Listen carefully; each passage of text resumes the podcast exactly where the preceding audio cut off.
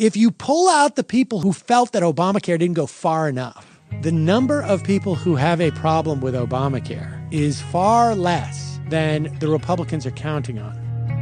This program is made possible by the members and donors to the show. To support the work we do, get commercial free versions of every episode, and members only bonus content, please visit the Contribute tab at bestoftheleft.com. Now, welcome to the award winning Best of the Left podcast with clips today from Full Frontal with Samantha Bee, The Thom Hartmann Program, The Majority Report, The Zero Hour, The David Pakman Show, Propaganda, and The Young Turks.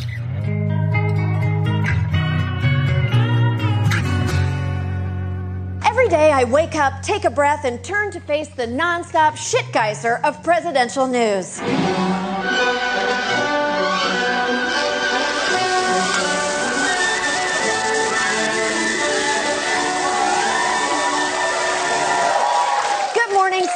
The CIA says the Kremlin interfered in our election on behalf of Trump. Trump says, who knows? Could have been some guy. Republican lawmakers are horrified, or not. Trump says he doesn't need intelligence briefings because he's like a smart person.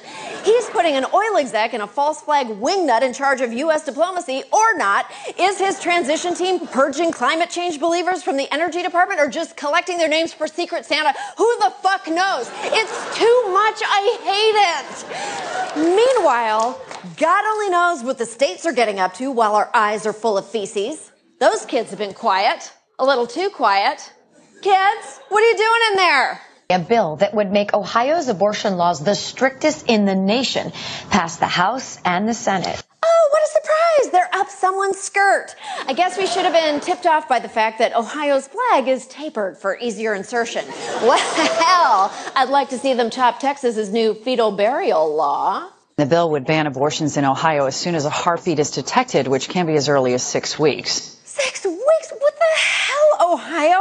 At six weeks, most women won't even know they're pregnant, especially now, since every time we wake up and realize Trump is president, we all have morning sickness. Women can miss a period from an extra hard SoulCycle regimen, or to be fair, an extra hard SoulCycle instructor. If these assaults on legal abortion don't stop, the only window for terminating a pregnancy will be while the unsuccessful candidates are still drying on your inner thigh.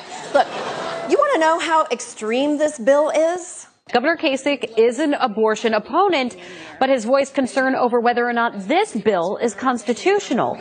Even John Kasich thinks it sounds unconstitutional. And this is a man who puts his signature and countless condiment stains on every anti abortion bill that lands on his desk. And he's right. A restriction this early is about as illegal as crack. And much like crack, it was smuggled past the guards hidden inside something else. Republicans have tried to get the heartbeat bill passed before without success. This time, House Republicans tacked it onto a bill dealing with reporting child abuse. I guess in Ohio, sticking your nose in a pregnant teenager's vagina doesn't qualify as child abuse. Look, why are they so hung up on the heartbeat milestone? Maybe it's because it's the only thing that's remotely person like about a six week old embryo. And pro lifers are geniuses at making a lentil sized cluster of developing cells sound like a fully baked pageant baby. I'm surprised they haven't passed a law forcing women to put their sonogram through the puppy Snapchat filter before they decide whether to keep it.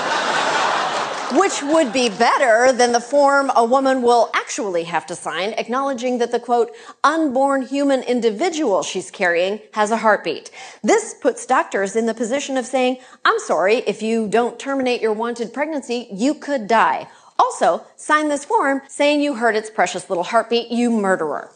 The activist pushing the heartbeat bill for five years is homophobic crank and wackadoodle about town Janet Porter, head of the anti abortion group Faith to Action. Not to be confused with Faith to Action, the world's best boy band. I'm a fan. I like Christopher, he's the bad boy. Porter doesn't just think the state house belongs inside a woman's womb, she thinks a woman's womb belongs inside the state house. History making testimony at the State House today from an unusual source, a 15 week old fetus Those in the hearing room could see and hear the heartbeat of the unborn child during a live sonogram. Even more surprising, that fetus was actually there to testify against raising the minimum wage. But Porter's also got allies who can breathe air. Three years ago, the Duggar family took a break from protecting us against LGBT rights and, I don't know, waiting for their next harvest sacrifice to go to Ohio and join Team Heartbeat. This is it. This is a silver bullet to bend people's minds about standing up for life. The first thing they do uh, with a baby in the womb, when they get, when they, one of the first things they do is check and see if there's a heartbeat. Unless it's a Duggar family pregnancy, in which case the first thing you do is check to see if Josh is the father. I can see why a basic cable fertility cult would support the bill, but why would lawmakers want to waste taxpayer money defending this turd? Senator, what, what made done you something oh, interesting. What made you decide to move the heartbeat bill?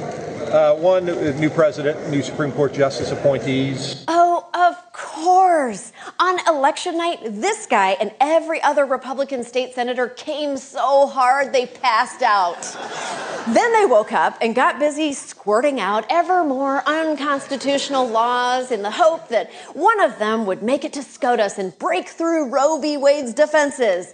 Overturning Roe has always been the pro lifers' wet dream, and the way things are going, it's a wet dream that may soon be required by law to have a full and dignified burial. And if you hated that run of super sophisticated jizz jokes as much as I did, you have one guy to thank a man who always puts party before country. Nope. There's the one. Let me say this once more, and let me say it clearly. Barack Obama will not get a Supreme Court justice. Yeah, why should someone who won the popular vote twice pick a justice? That honor belongs to the candidate with a mandate from the Kremlin and his minimally posable anti choice action figure. But you, hang on, not so fast. This is a guy whose positions shift every time the wind blows. What makes pro lifers so sure he'll back an all out war on women? They gave me the Person of the Year. Used, it used to be called the Man of the Year. Now it's called the Person of the Year. That's good. They're politically correct. Who would rather have it be the Man of the Year? Think of that. All the women want it to be the Man of the Year. Oh, well, then it's too bad next year's winner hasn't developed her sex organs yet.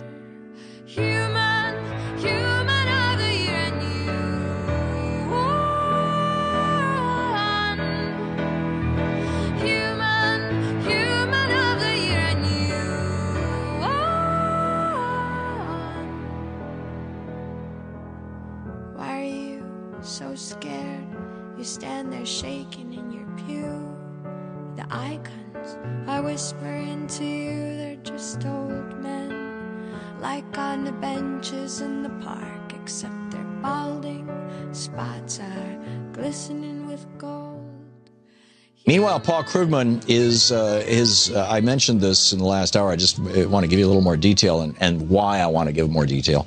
Paul Krugman says that um, yes, the white working class is about to be betrayed. The evidence of that coming betrayal is obvious in the choice of an array of pro corporate, anti labor figures for particular uh, positions, key positions. In particular, the most important story of the week. Seriously, people, stop focusing on Trump's Twitter was the selection of Tom Price, an ardent opponent of Obamacare and advocate of Medicare privatization as Secretary of HHS, Health and Human Services. This choice probably means that the Affordable Care Act is doomed, and Mr. Trump's most enthusiastic supporters will be among the biggest losers. Yes.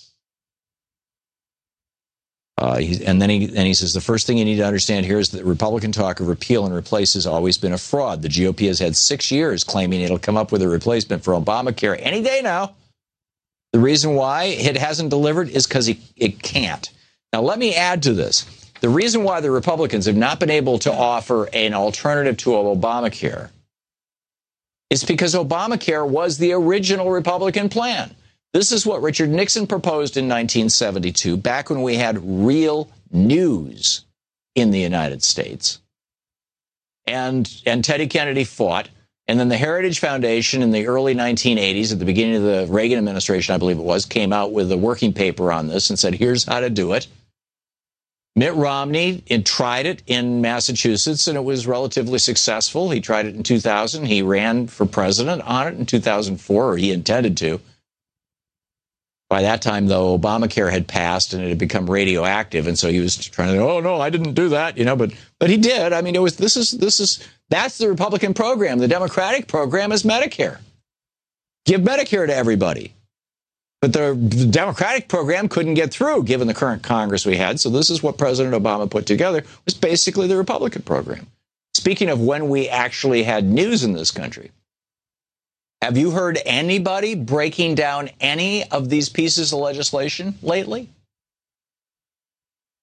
Back in 1972, when, when Richard Nixon proposed Obamacare, Daniel Schorr went on CBS News Daniel Schorr has since passed away. Lamar and I had a wonderful uh, lunch with him here in Washington, D.C. back, geez, 20 years ago when we were writing our first book on the JFK assassination. Daniel Schorr had some fascinating information for us.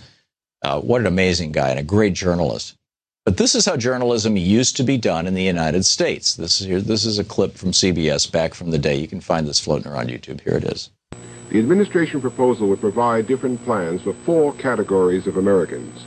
For 150 million working people and their families, employers would be required to buy health insurance providing a basic package of benefits, eventually they paying three quarters of the premiums. This is number For one. 20 million of the working poor and their families, the current free Medicaid services would be replaced by private health insurance fully paid by the government for the poorest with a sliding scale of contributions for families That's, earning more than that's number two, the $3,000. second part of it. For the There- 21 million aging Americans, the $5.60 monthly Medicare premium for optional doctor services would be dropped. Social Security taxes adjusted to make up the cost. That's part three. For some 30 million domestic, self-employed, and others, lower costs by being enabled to buy policies at group rates from insurance pools. Sound But like Obamacare? Deductions, co-insurance features. The plan is estimated to cover less than half of the average patient's health expenses and to cost the federal government less than $2 billion in addition to what it's now paying. By contrast, the Kennedy plan would cover an estimated 70% of health expenses through a system that would cost the government up to $60 billion, but including a lot of what patients are now paying. The Kennedy bill is straight national health insurance, financed by Social Security Kennedy and bill was general single-payer health insurance. with no cost sharing, no cutoff point for the beneficiaries, bypassing private insurance companies operating through a presidentially appointed health security board. And so the line is this? being drawn between repairs on the present health system and a new federal health system. The debate starts next Monday when Welfare Secretary Richardson is scheduled to appear at the opening of hearings of the Senate Health Subcommittee. The chairman of that subcommittee now, Senator Kennedy. There you go. And then and then he goes to Kennedy and he gives a speech. And there's another one out there too where Walter Cronkite is breaking the thing down. I mean, there's a couple of them where they where they're breaking it down because that's what news used to do. All that's left of you is your disguise. I'm seeing through you now. I don't see your light. I got a bad idea. I don't think it's right. Bad idea will keep me up in the night. I got a bad idea. I don't think it's right. Bad idea will keep me up in the night. John Kasich vetoed legislation in Ohio that would have outlawed abortion from the moment uh, that there was a fetal heartbeat. Uh, he did sign another uh, restrictive bill there, and this is, you know, we're going to see more and more of this um, until they completely overturn uh, Roe v. Wade or until there are restrictions like this that are passed in the Congress, the federal Congress right? Like, I don't know how the Supreme Court would have ruled on a heartbeat bill, but I suspect a Trump appointed uh, Supreme Court would say, yeah, that's fine. Then you start to see these type of re- um, uh, restrictions on a federal level. But here is Jane Porter, a, a fundamentalist uh, religious right activist, Janet. Janet, on um, on Bryan Fischer's uh, radio. I don't know uh, where he's doing his radio program for these days. I guess um, to brag about uh, the heartbeat bill that um, is going to be one of many arrows that they fling at Roe v. Wade.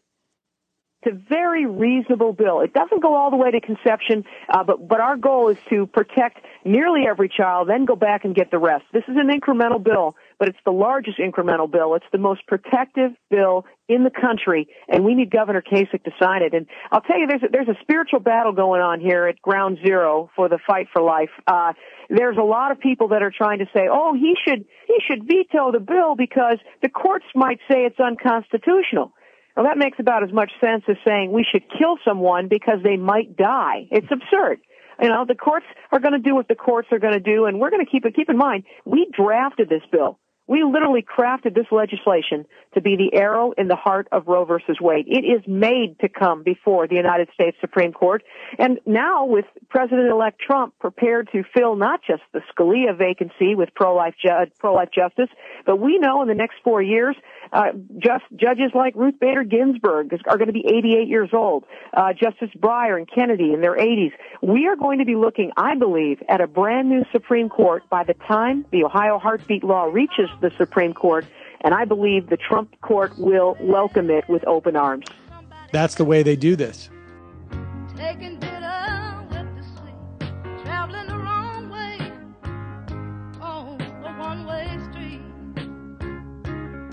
Today's episode is sponsored by ZipRecruiter. If you're looking to hire a new employee, it is not time to panic. It may seem like a big job ahead of you, posting your position on all of those top job sites and sorting through a sea of email inquiries. But now with ZipRecruiter, you can post your job opening to all of those sites, plus social media networks like Facebook and Twitter, with a single click. You can find candidates in any city or industry nationwide. Just post once and watch your qualified candidates roll in to ZipRecruiter's easy to use interface interface, no juggling emails or calls to your office. Quickly screen candidates, rate them, and hire the right person fast. If you have any issues, ZipRecruiter's friendly and human support staff is ready to help. They've been featured on Forbes, The Wall Street Journal, Time Magazine, The New York Times, TechCrunch, and CBS. So find out today why ZipRecruiter has been used by over 1 million businesses. And right now, my listeners can post jobs on ZipRecruiter for free by going to ziprecruiter.com slash free trial. That's ziprecruiter.com slash free trial. One more time, to try it for free, go to ziprecruiter.com slash free trial.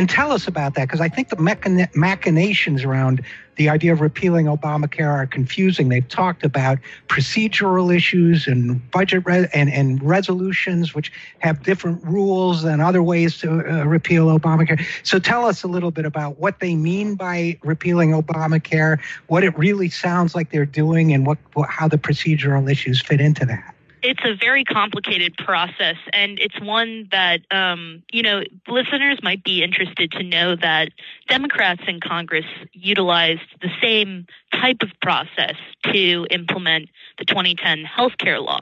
Um, when they lost uh, you know the ability to use the regular um, lawmaking process. They seized on this budget process because remember, in the Senate, you need to have 60 votes to move forward most legislation, and Republicans only have 52 members in their majority in the chamber. And so um, the only way to really get legislation through without Democratic support, and of course, Democrats are united against repealing this law, is to use the budget process, which only requires a simple majority vote.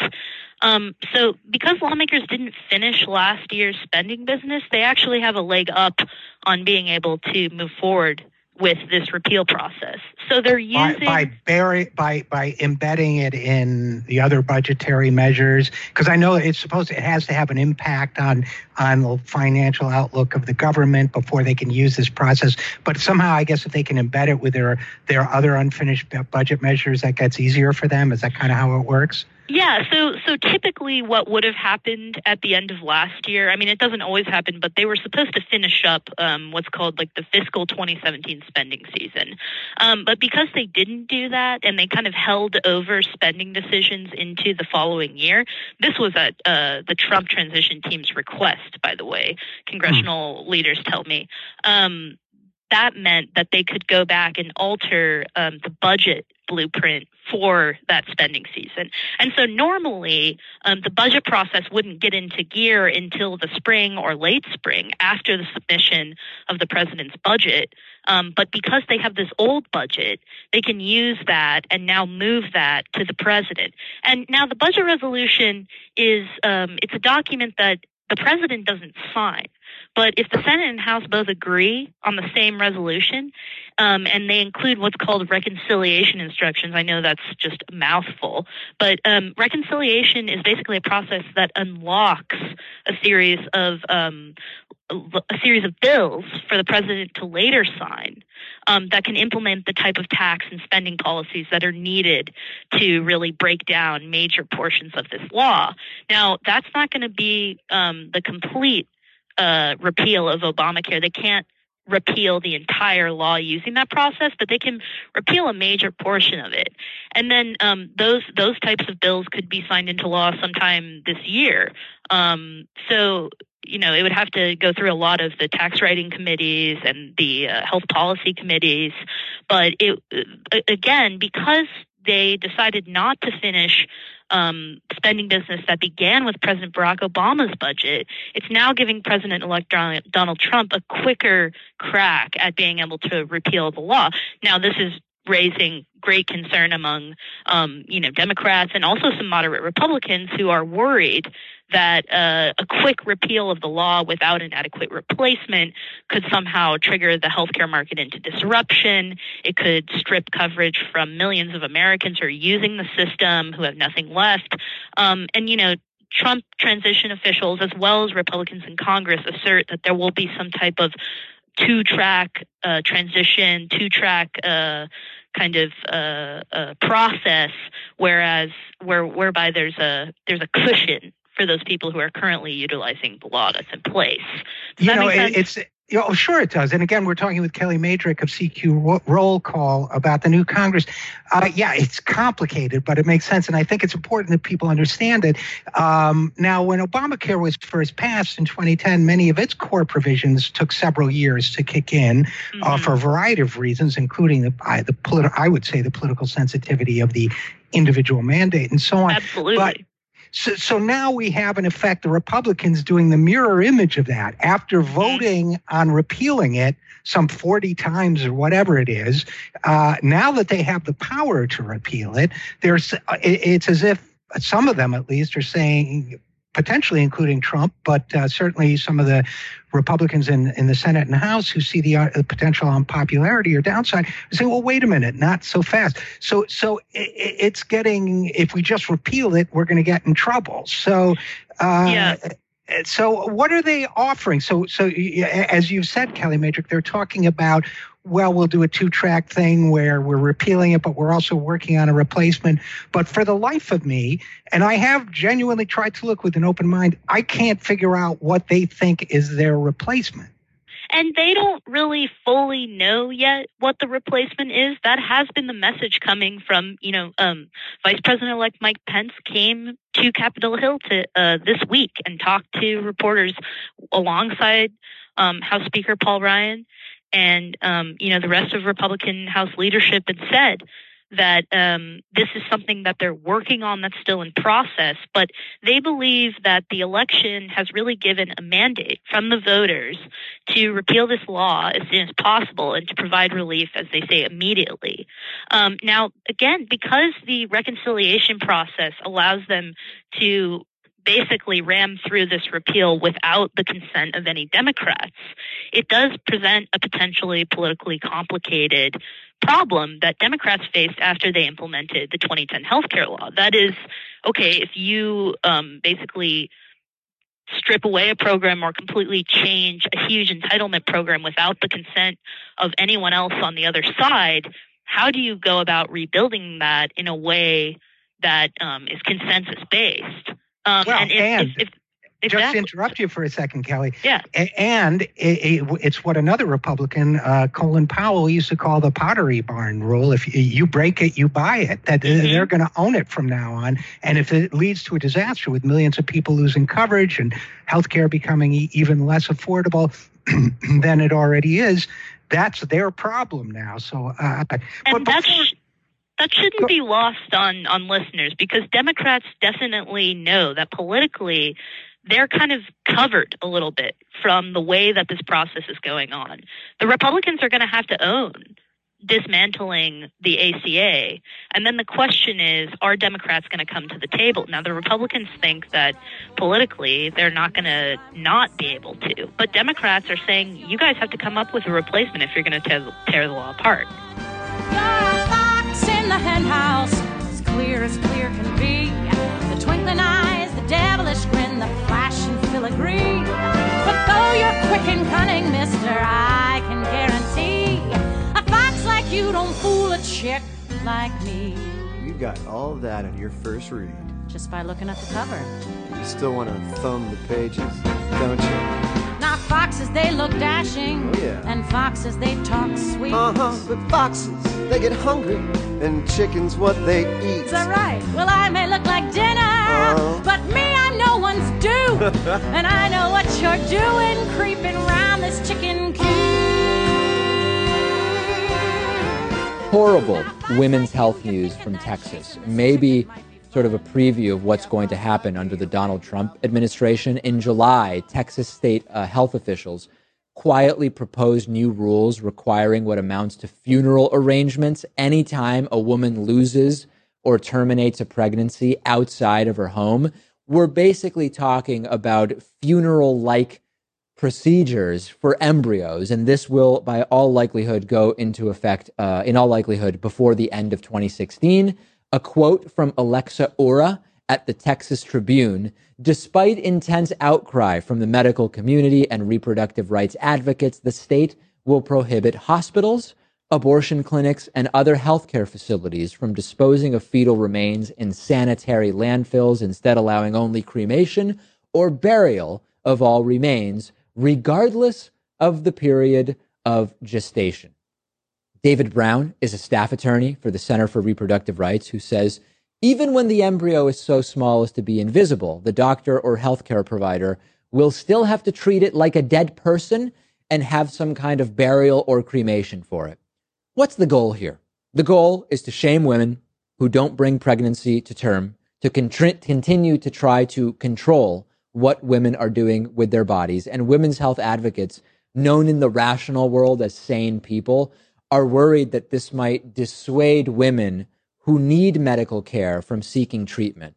Well, yes. Just like making abortion illegal encourages women to seek what are colloquially referred to as back alley abortions, that is exactly the impact that this is uh, uh, going to have.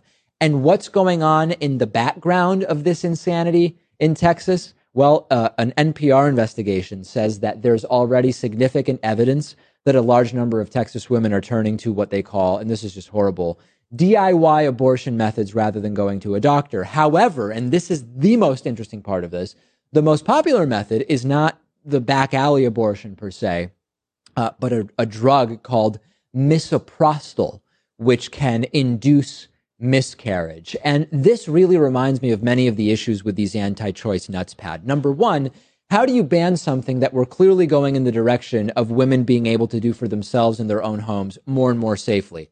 The colloquial back alley abortion, horrible, bad for women's health, really, really bad. When you're talking about drugs like misoprostol and the ability to induce pregnancy in the safety of your own home, uh, that is a direction that medical science is going, and it's going to make the hardline anti-abortion stuff more and more difficult.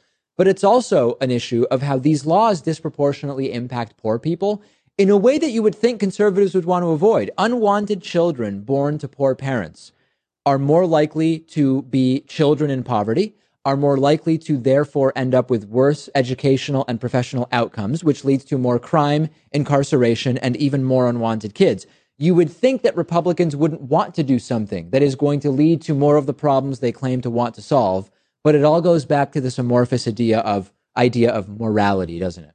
And think of all the things that the Republicans have been able to do, even when Roe versus Wade is on the books in the in the position that it is now. Yeah, I mean, uh, closing down many different abortion clinics in a state so that you have to travel long distances, sure. requiring parental consent, and if that if that law is overturned, that's just going to open up a whole nother can of worms. It is. And fortunately, it's not like how Donald Trump said it happens, which is just, uh, oh, I'll appoint Supreme Court justices who will be pro life. And then instantly Roe v. Wade is automatically overturned. It doesn't happen that way. But yes, Supreme Court picks could have a very, very, very big impact on that. And, uh, you, you know, at, at the, the last thing I want to mention, and I know I've said this ad nauseum, we know how to prevent abortions from even being sought out Number one, comprehensive sex education. Conservatives are against that. Number two, free access to birth control and information about how to use it. Way, way cheaper than the cost of abortions. Way, way cheaper than the societal cost of unwanted children.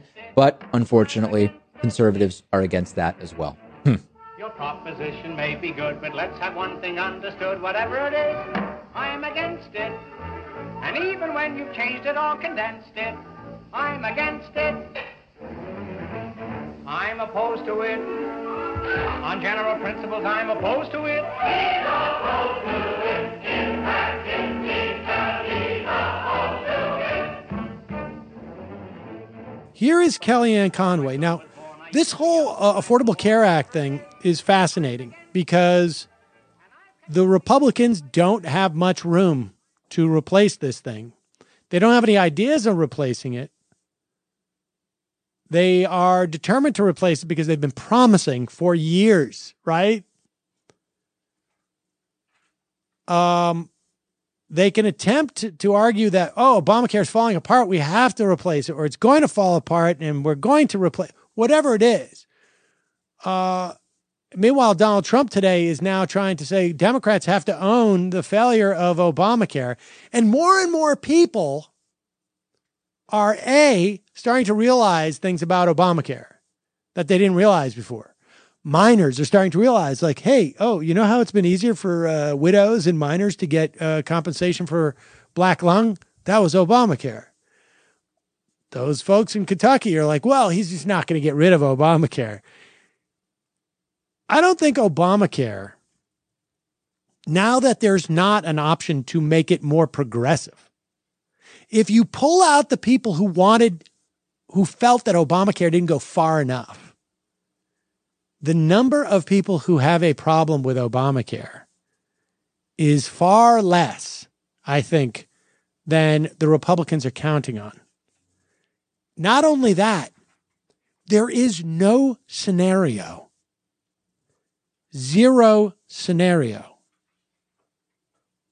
because people conflate this People think that their insurance prices are going up because of Obamacare. No, that's not the case because most people aren't on Obamacare. Most people get their um, health insurance from their employer. Nobody's health insurance is going to go down. It's going to keep going up. So all the things they hated about Obamacare, they're going to hate about no no Obamacare. So here's Kellyanne Conway trying to um, walk that tightrope to basically say President uh, Trump is going to give us our cake and we're going to be able to eat it too. But there's no question that there will be different health insurance coverage in this country under President Trump. And he's got his vice president elect starting the process just tomorrow. Interestingly, at a competing time when President Obama right. is going to meet with House but Democrats. If, Ameri- if Americans have health care today under the Affordable Care Act, mm-hmm. will they have health care It sounds like Donald Trump is saying they will have health care. Yes, he is. Under whatever replaces it. That is correct. We don't want anyone who currently has insurance to not have insurance. Also, we are very aware that the public likes coverage for pre-existing conditions. Mm-hmm. There are some pieces of merit in the in the current plan. What's happened though, Joe, is that you have women, particularly chief healthcare officers or their households, two out of every three healthcare dollars in this country are controlled by women.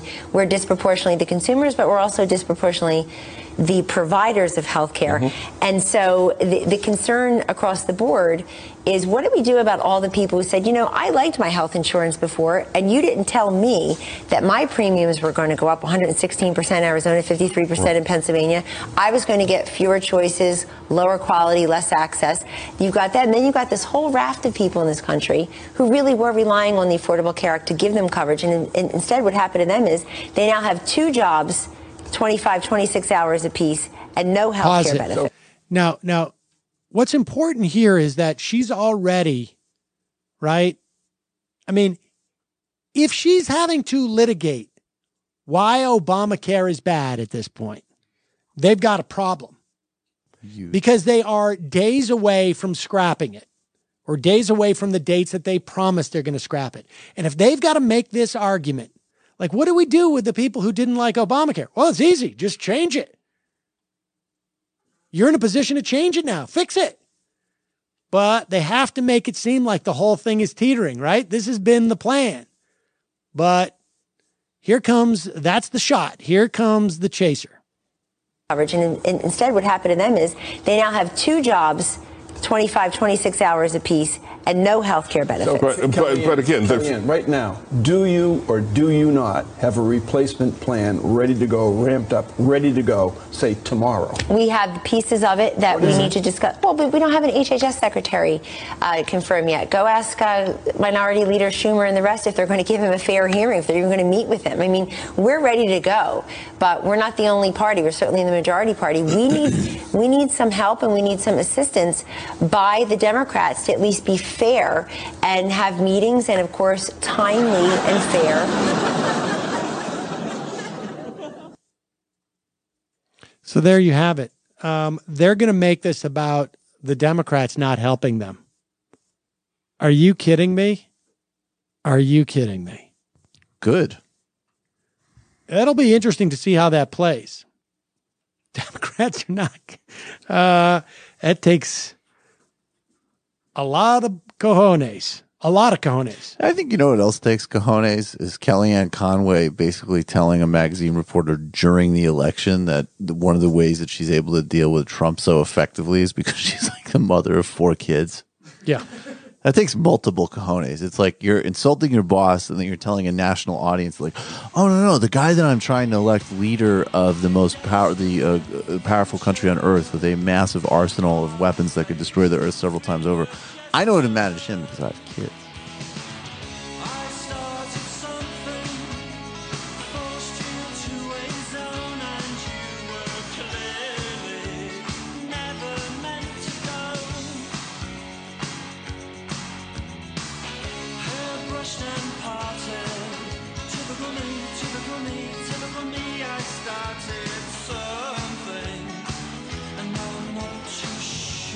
Today's episode is sponsored by Blue Apron, who delivers fresh, perfectly portioned ingredients for great meals right to your door for less than the cost of eating out.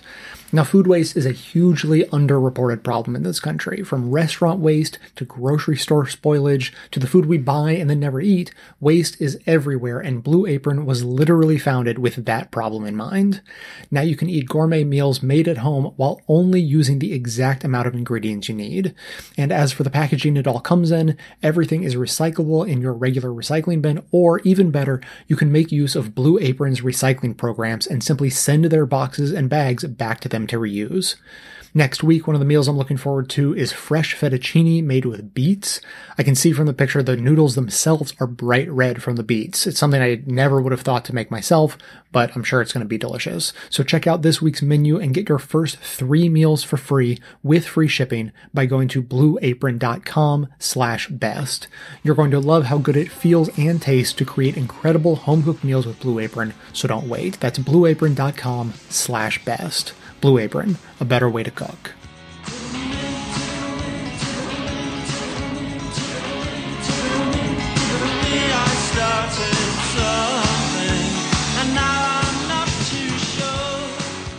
Idea two support your local abortion fund.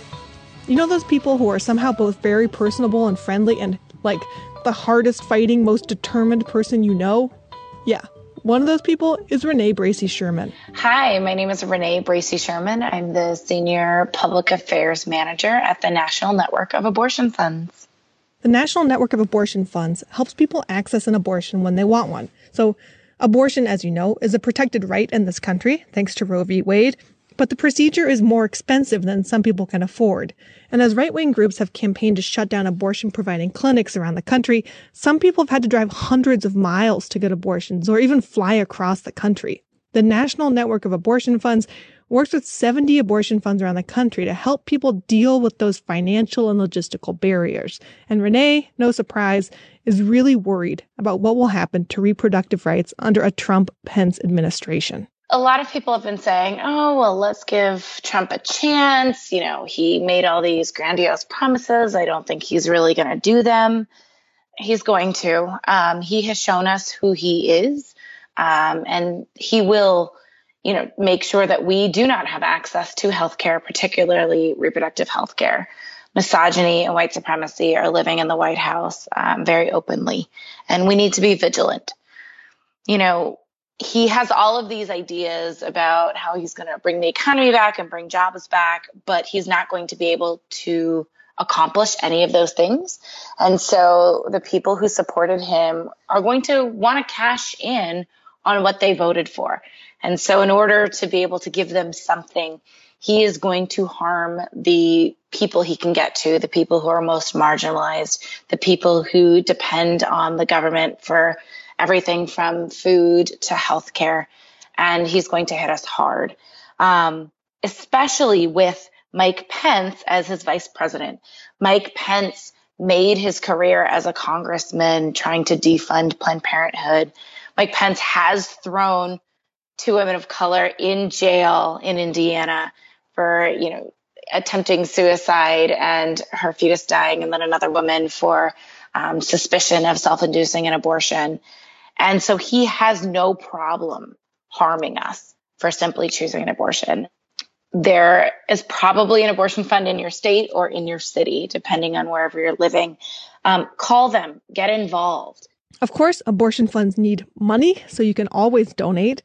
But they also need volunteers for a bunch of different roles, like being a clinic escort who helps people walk safely past the clinics if there are protesters, or people to provide childcare. If you have those skills, you know, show up, be counted, um, do what you can. What I used to do when I got involved in the movement, did what's called practical support.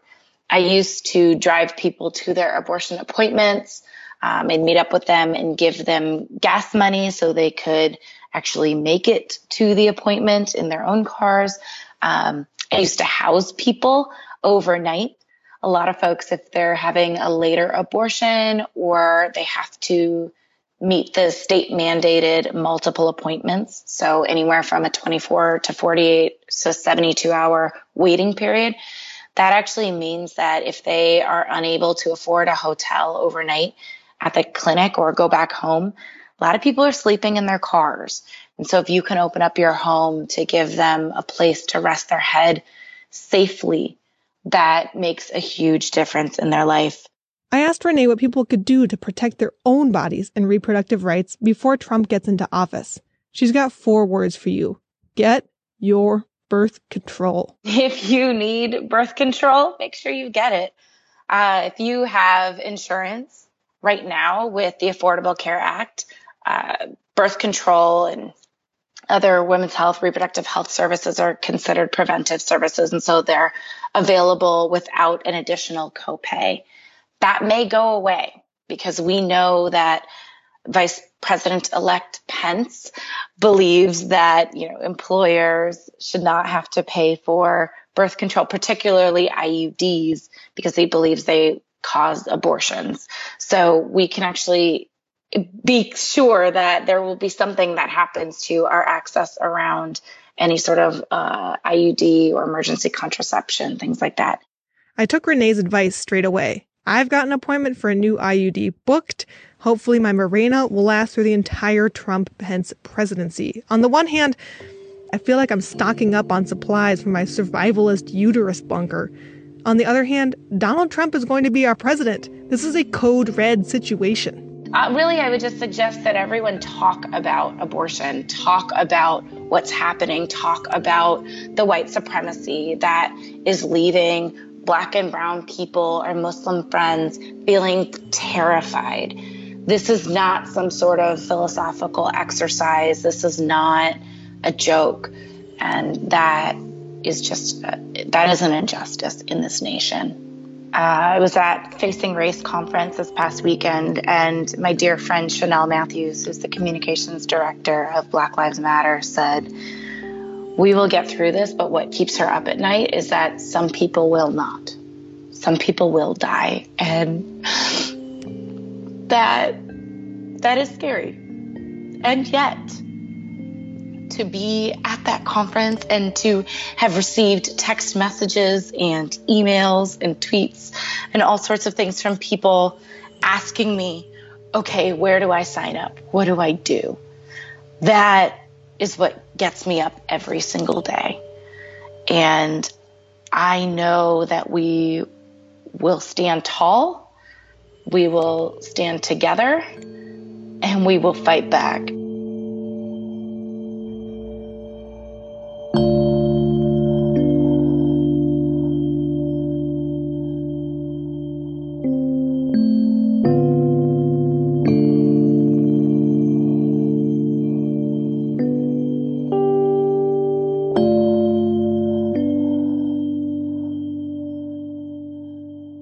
Reached the activism portion of today's show. Now that you're informed and angry, here's what you can do about it. Today's activism save healthcare, or at least stop it from getting worse. Attend an Our First Stand rally on January 15th.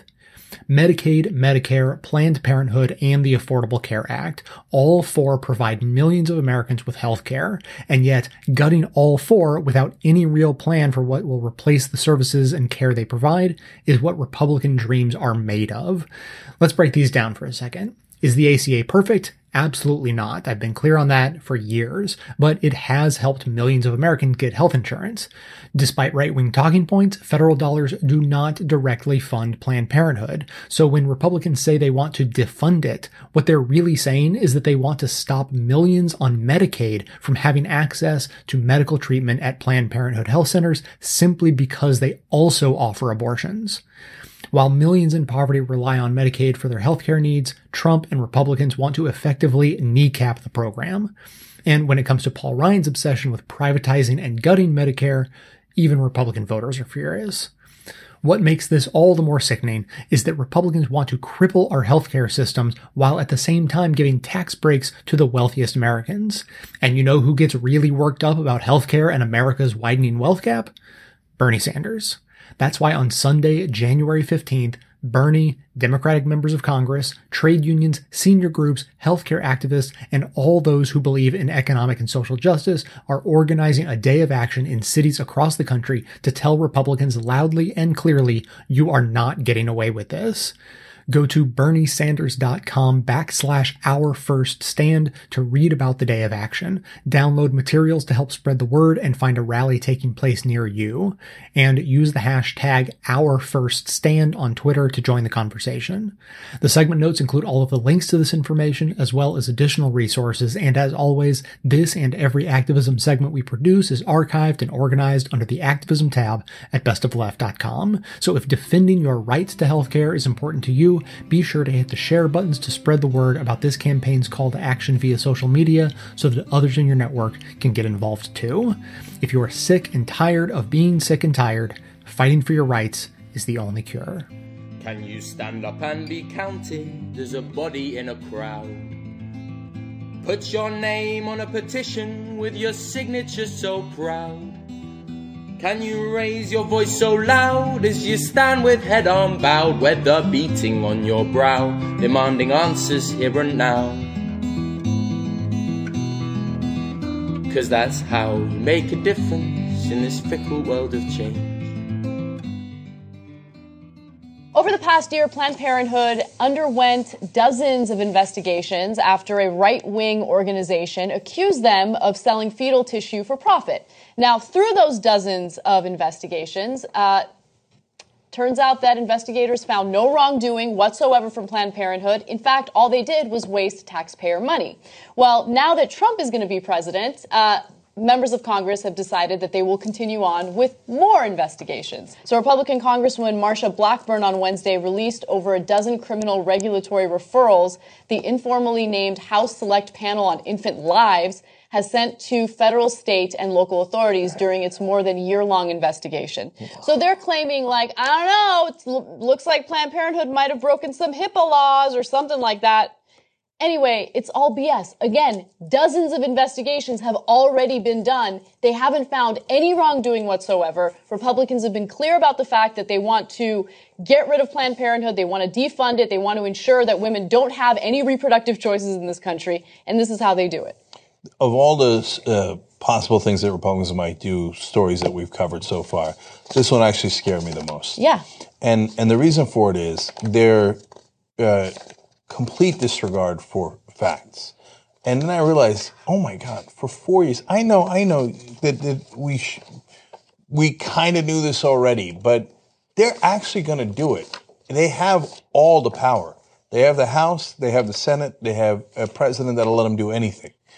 And so they're going to say, yeah, I don't care what the evidence or the facts say. I want to get rid of Planned Parenthood.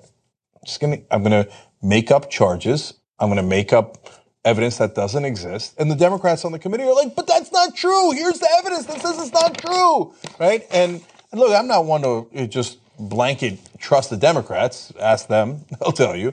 Right. But in this case, they're absolutely right about the evidence. They're like, who cares? We're just going to lie and we have the power. So we're going to try to destroy Planned Look, Parenthood.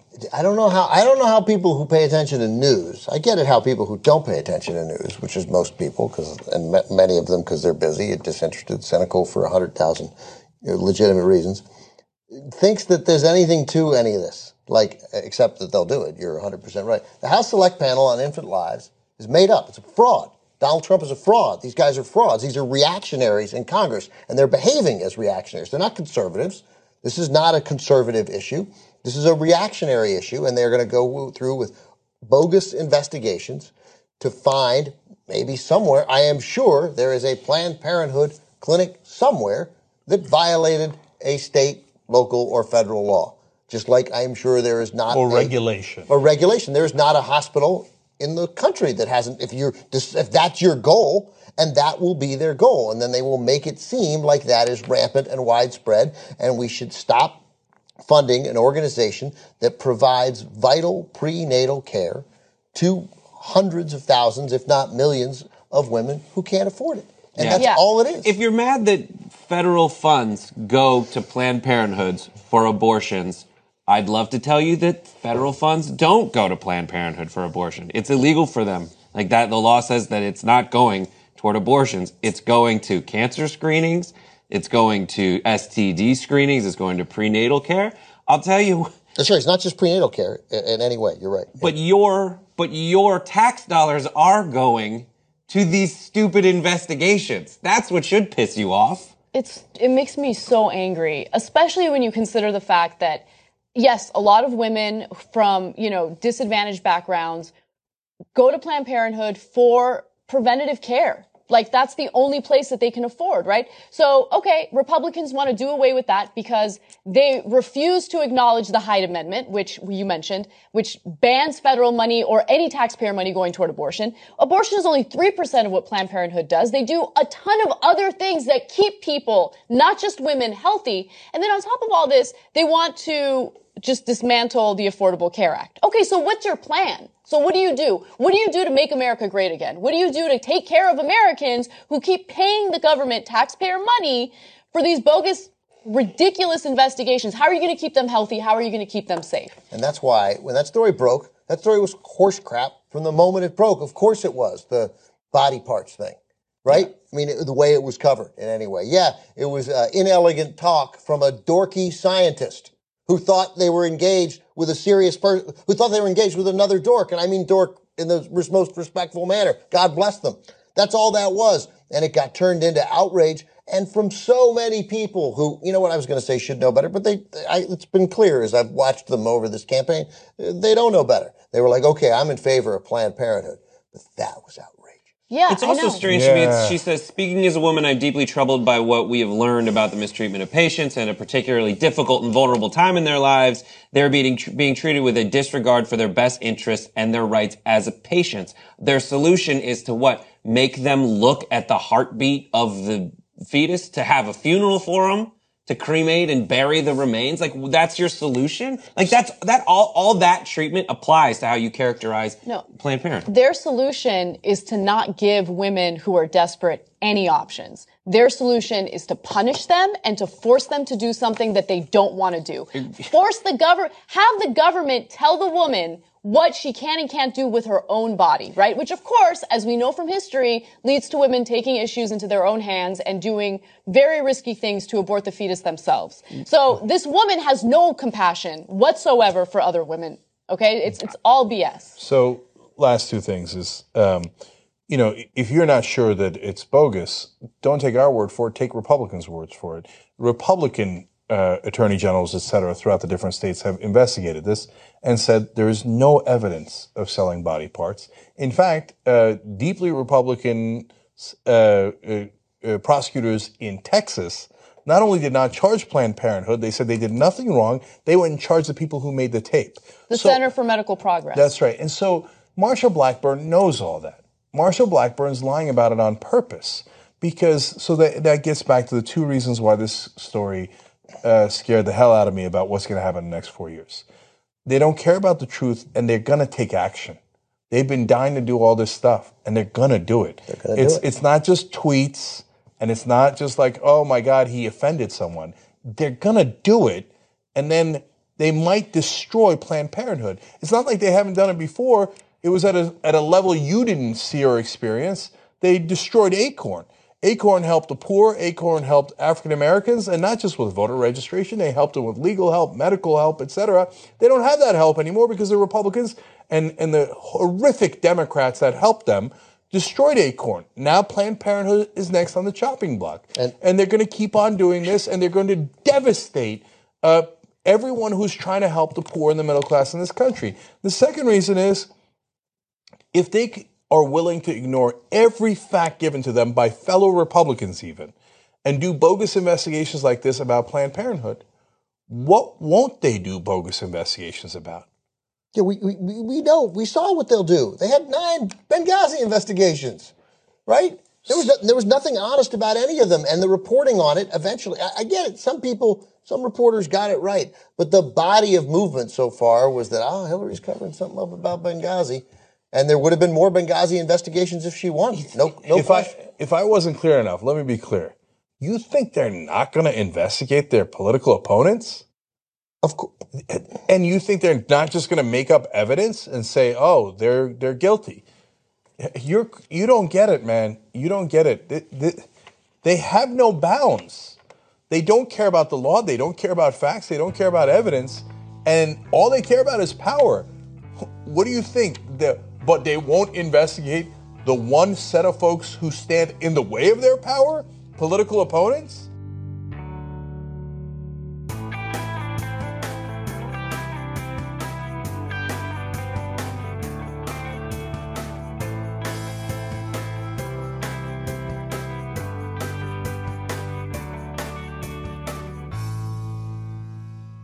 We just heard clips today from Full Frontal with Samantha Bee on Ohio's heinous heartbeat bill, the Thom Hartmann program on how the ACA was always the GOP's idea to begin with. The Majority Report highlighted the out and proud strategy to destroy Roe v. Wade. The Zero Hour got into the weeds about the complicated procedures required to repeal Obamacare. The David Pakman Show discussed Texas's fetal funeral services law. Propaganda gave some suggestions on how to prepare yourself and anyone else seeking reproductive health care in the age of Trump. Our activism for today is in support of the Bernie Sanders led Our First Stand rallies. And finally, the Young Turks discuss the danger of a Republican Party that doesn't care about facts going after their political enemies with nearly unchecked power. Good luck to all of us on that. You can find links to each of these segments in the show notes for easy reference and sharing. And now we'll hear from you. Hey Jay, it's Alan, member from Connecticut, calling in with your recent episode number 1068, the first one of the year. Wow, that was probably my favorite episode. I'm just even trying to think of how long I've been listening to you three years, maybe four. Um, and clearly that's that's my favorite. Um, not just because uh, going back 10 years and seeing where we were to, to where we are today. Um, but also your insert of commentary throughout was phenomenal. Um, and the cliffhanger at the end, the fact that, that you said you walked away from the show for a period of time, I had no idea. I mean, it just, the whole thing just blew me away. It's wonderful. Um, thank you. Stay awesome. Looking forward to a great year of podcasts from you um, with my support as always. Thanks. Hi, Jay. Dave, um, just had been getting two episodes showing up in my podcatcher, and so it sounds like there's an ad-free one on the members feed. And so, if we're part of the members feed, what I'm going to do is delete or unsubscribe from the regular feed, so I don't have two episodes. I was uh, very excited, but about you know 10, 15 minutes in, I'm like, this sounds really familiar. I swear I've heard these stories before. I was listening to the same show again. Uh, I think in the members feed the first time was when I realized this. Uh, so yeah, the fact that there's ad-free member shows is fantastic, um, and probably everyone can figure it out. But I might just mention that if you are a member, you'll get all the content if you just, just stay subscribed to the members feed, and you don't need to, to, to double up on your, your subscription through the uh, the regular feed. Anyhow, ah, to the extent that's useful, hope it helps.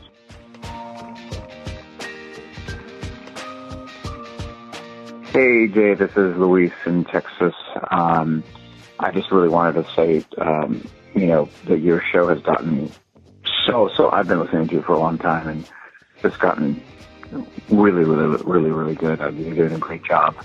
Hands off to you. Um, I'm also calling um, just to uh, underline, um, you had, you had uh, showed a clip from, uh, or played a clip from uh, John Oliver's show um, where he, you know, advises all of us to not sound off on, uh, you know, our echo chamber of friends who, you know, all think alike and all that.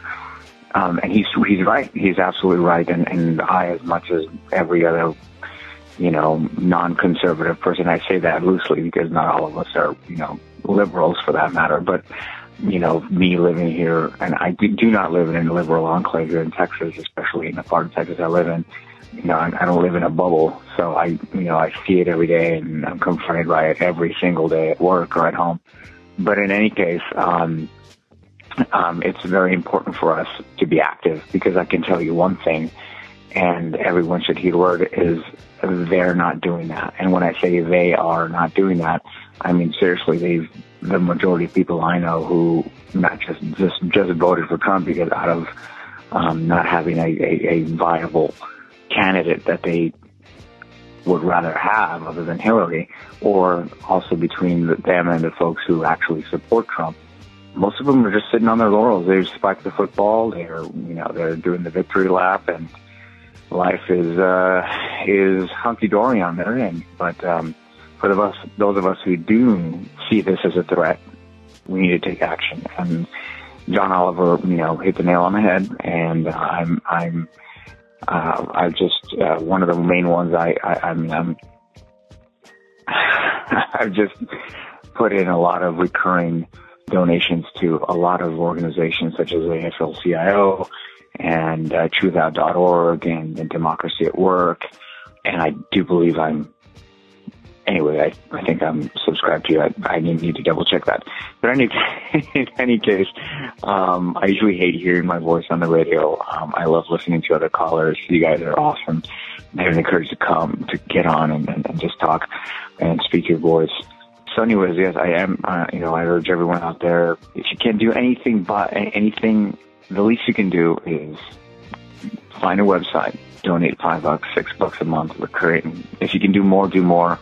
But seriously, they're not doing this, and so we must because we have to. like you said, you know, hindsight, un- unlike the, uh, much like the uh, year we're looking at forward to is 2020. So let's do the best we can. Um, I urge everyone to get out there, log on, find a, a news outlet that, that, that, or, or an organization that, that, that, that speaks to you, to, to your values or something that you uphold, whether it's economics or environment or whatnot. And, and, um, and contribute, contribute, and, and take part. Also, uh, Jay, I want to let you know that I, I did start a Democracy at Work group here in San Antonio. Well, uh, outside San Antonio, Texas, but I call it Democracy at Work San Antonio. I am on Facebook, Democracy at Work San Antonio. So if, if uh, any folks out there in, in the Central Texas area or the San Antonio area would like to contact me, you know, just look me up on Facebook, Democracy at Work San Antonio. All right, thanks, Jay. This is Luis again. And um, thanks, bud. Take care. Bye. Hey, Jay, this is Matt from uh, Pittsburgh area. Uh, if you remember, uh, I called in after the climate change episode and, hopefully encouraged a few people and threw some encouraging words out there to keep up the good fight, don't stop, keep on, keep it on, keep moving, baby. Here's the thing, man. This, this political climate is so fucked. And you know, I, I just got done listening to um, your latest episode, uh, and I will be calling my local government and telling them what a douchebag Mr. Sessions is. Above and beyond that, I, I still want to encourage people get off your butts, make those phone calls, talk to people, create advocacy groups. Don't sit idle. If somebody asks me what I'm up to, I'll tell them. And if somebody bitches and moans and complains about something that they're griping about, whether it be government or non-government, my first question is going to be, what are you doing? What are you doing for it? What are you doing to fight against it? Words are great.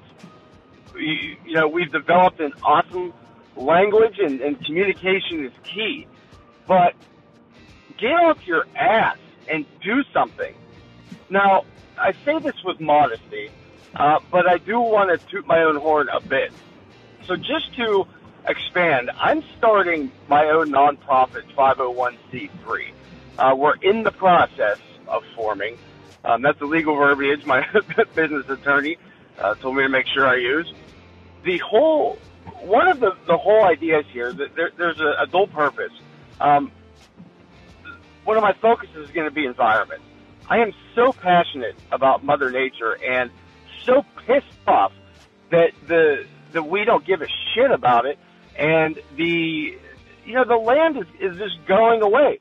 All these natural resources, the drilling, the fracking, tar sands, it's all bullshit. We have solar power, we have uh, geothermal power. Why are we not investing in these? You look at countries around us, Germany, the Netherlands, they're all using alternative fuel sources because they see how fucked we are if we keep putting holes in the earth and taking shit out of it. It drives me up a wall. So I, I've been in talks with a couple different environmental and nature advocacy groups, which, due to my language and strong feelings, I'll leave their names out for now. But if Venture Mode is the name of the nonprofit, I'm not trying to get a plug. I'm just trying to build substance. Adventuremode.org is the website. And, and I'm telling you, man, I'm coming for them. And seriously, I, I'm I'm t- tired of sitting in a cubicle. I'm tired of fucking sitting idle. I'm tired of watching just everything be destroyed and and proper fucked. I am getting my ass out there and I'm taking this mission nationwide. I'm sick of this crap. And, uh, you know, I encourage everybody else to do so. Please. I don't care if it's environmental or whatever your cause is. Get up and do something. I want to see you go viral. Let's to make the media pay attention to you. Make them pay, pay attention to you. If they don't want to give you the air coverage and they want to cover this garbage and this crap all day, every day, make them listen to you. Uh, call your senators, call your government, local, state, federal. Make your voice heard. Call them once a day, twice a day, 30 times a day. Start a Facebook page. Start a Twitter page. Start a movement. Get up and get people going. One thing that I learned, okay, and, and is people generally, and this is a generalization, and please don't take offense, generally like to follow. Think about it like this. When you were back in high school and the teacher would ask for volunteers, okay, uh, who would raise their hand? You know, it was like pulling teeth to try to get somebody to volunteer to walk up to the chalkboard to solve a math problem, or walk up to the chalkboard to write their thoughts, or whatever the assignment might be. But there's always that one person in class that would raise their hand. And I, I encourage you, whoever that one person was, look what they're doing now. I would be willing to bet that they are leading something or they are a staple in something. You can be that person. It takes one person to get up and go and mobilize. Again, with modesty, I'll give you another example. I hosted an e-waste cleanup uh, in my current company. It was budgeted for four hours, okay, noon to four. We filled a 26 foot box truck full of old shit and e-waste in an hour and 15 minutes, and I had to shut the event down. As soon as I sent the email, it took one email to mobilize 11 people who raised their hand in my classroom, essentially, and jumped on board. I had volunteers. The reason that we filled that box truck in an hour and 15 minutes full of truckloads and cargo vans full of crap from the, the local business park and the local community was because I found 11 people out of a company of 3,000 who gave a shit. Those were my champions. They ran with it. They took it. They came with me and they joined the brigade. You, as an individual, do not understand how much power you have. Just get your voice heard. Get out there. People will follow. People will join you. They just need somebody to light a fire under their ass, and that person can be anybody on this goddamn planet. So thanks, Jay. I'm just I'm I'm, I'm frustrated. I'm taking action, man. So look for me. I'm I'm gonna be around, bro. So um, keep up the great work. I appreciate everything, and thanks for keeping me informed. These morning commutes are way long and total hell. So Best of the Left gives me something to uh, think about here. All right, later on, man.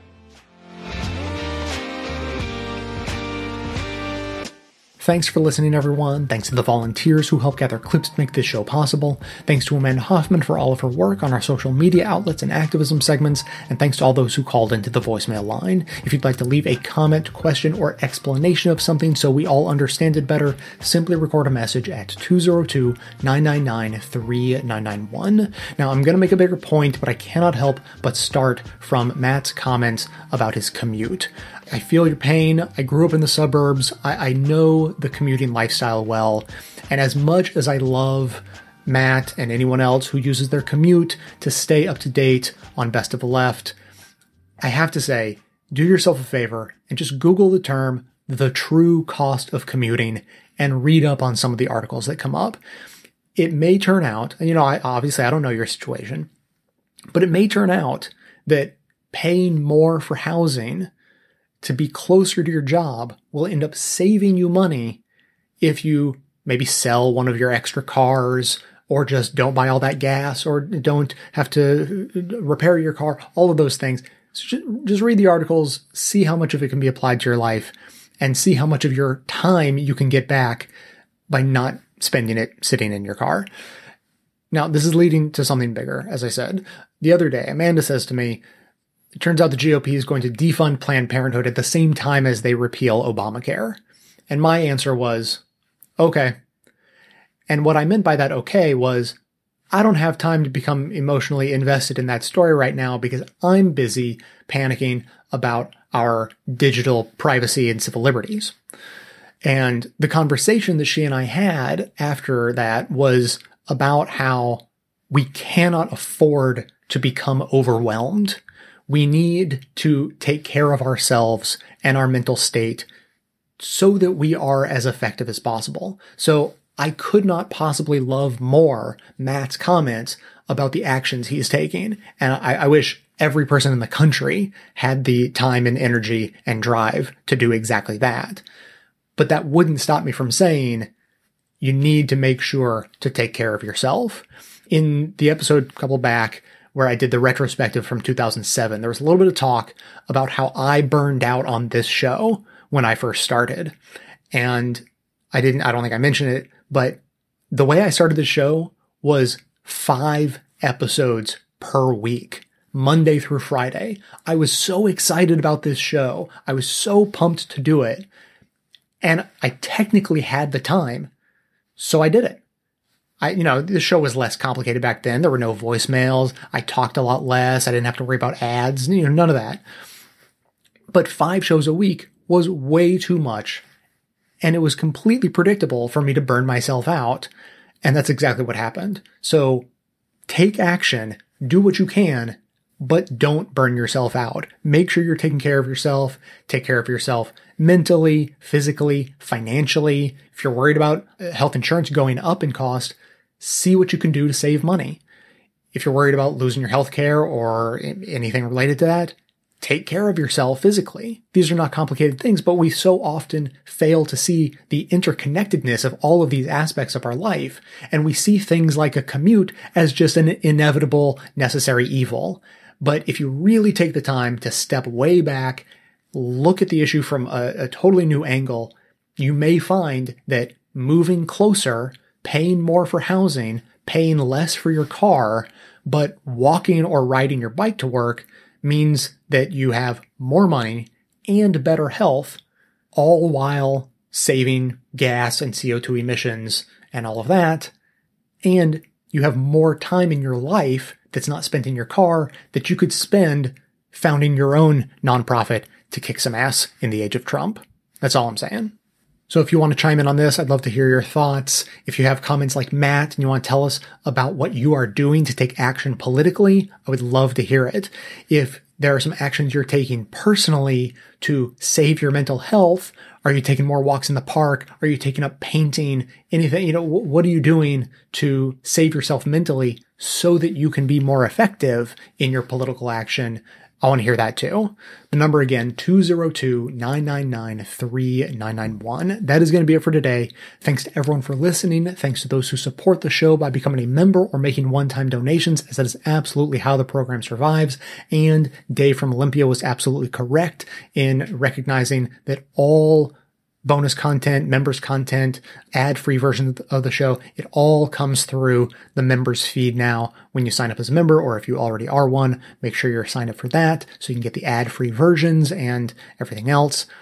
Of course, everyone can support the show just by telling everyone you know about it and leaving glowing reviews on iTunes and Stitcher. Help us in our mission to aggregate and amplify the best progressive media by joining up with us on Facebook and Twitter and sharing all of the great content we're putting out there.